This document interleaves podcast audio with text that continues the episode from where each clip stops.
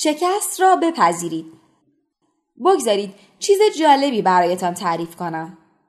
قبل از اینکه من یک سخنران معروف بشوم پسر بچه ای بودم که در سن شانزده سالگی از کار در بستنی فروشی به خاطر اینکه یک بستنی مجانی به دوستش داده بود اخراج شد.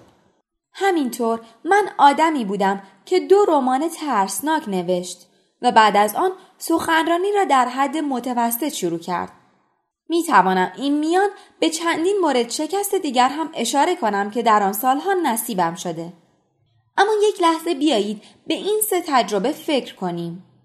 چون من در نوجوانی از کار بیکار شدم برای اولین بار شروع کردم به طور جدی در مورد درست کاری فکر کردن. چون کتاب هایی که نوشتم هیچ کدام خوب از آب در نیامدن مجبور شدم انواع دیگری از نوشتن را امتحان کنم. امروز نوشتن قسمت بزرگی از کار من است. در کنارش من یک سخنران کاملا حرفه‌ایم هستم. اما از همان اول یک سخنران خوب نبودم. مردم فکر می کردن که کار من خوب است اما فکر نمی کردن که من عالی هستم. من خودم انتخاب کردم که از عکس عمل مردم درس بگیرم و در مورد کارم بیشتر مطالعه کنم. بالاخره من تبدیل به یک آدم موفق شدم. چون انقدر خوششانس بودم که این شکست ها را خیلی زود تجربه کردم و برای من کلید رسیدن به پیشرفت این بود که از این اشتباهات درس گرفتم. شما چطور؟ یاد گرفتن اینکه چطور ریسک های عاقلانه تری بکنیم و از شکست هایمان درس بگیریم خصوصیت اصلی آدم های موفق، تیم های قوی و تمام مختره ها در طول تاریخ است. کمی بهش فکر کنید.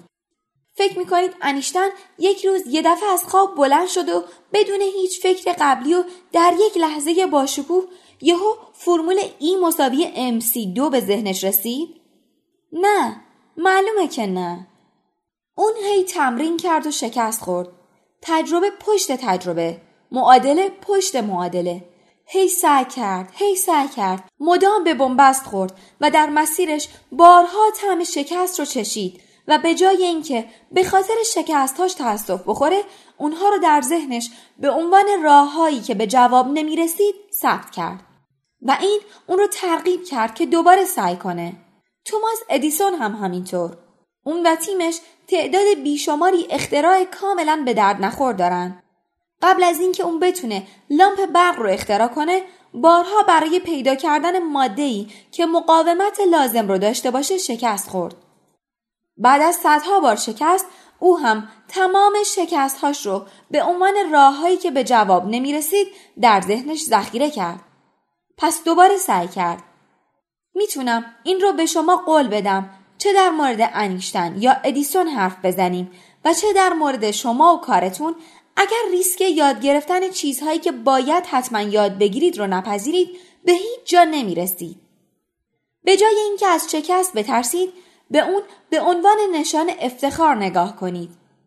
اگر می‌خواهید هر روز بهتر بشید و تیمتون هم به نوآوری برسه باید یاد بگیرید که چطور می‌تونید سریعتر، باهوشتر و ارزانتر شکست بخورید.